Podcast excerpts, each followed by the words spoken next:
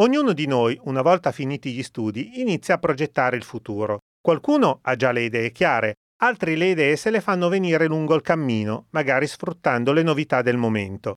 Così può succedere che un ex musicista da navi da crociera, con l'anima del commercio, decida di realizzare i suoi sogni trasformando una paludosa area agricola in un gioiello di urbanistica, riuscendo anche a far spostare le rotte di atterraggio degli aerei dal vicino aeroporto. Su e giù per le tangenziali.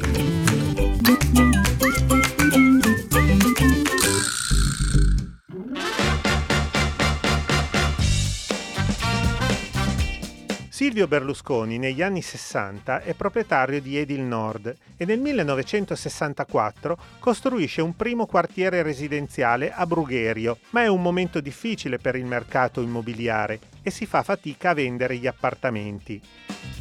Qualche anno dopo viene acquistato un lotto di terreni agricoli nel comune di Segrate, stretti fra la tangenziale est e l'aeroporto di Linate.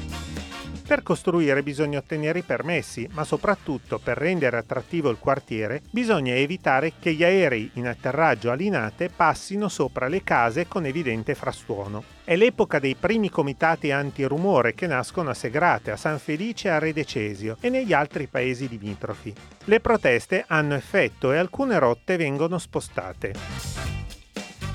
Nasce così Milano 2, un quartiere chiuso i cui accessi vengono controllati da un servizio di vigilanza privata. Ci sono piccole palazzine immerse nel verde, un laghetto, una zona commerciale per i negozi, una chiesa, il luogo perfetto per crescere in un contesto urbanistico ben servito, ma a stretto contatto con la natura. Per evitare antiestetiche antenne sui tetti, il quartiere è interamente cablato con la TV via cavo. In un piccolo negozietto all'interno del quartiere, Giacomo Properzi e Alceo Moretti hanno fondato Tele Milano. È uno dei primi tentativi di televisione privata. I programmi si limitano a piccoli telegiornali locali, qualche documentario, le riunioni condominiali del quartiere. Un giorno però Berlusconi decide di comprare la proprietà di questa piccola televisione, che fondata sulla passione di due amici ha in realtà accumulato solo debiti. Costo simbolico dell'acquisto una lira.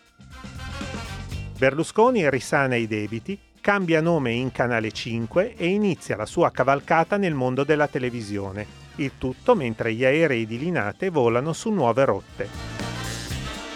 Alla prossima! E per cambiare corsia di marcia utilizzate sempre gli indicatori di direzione.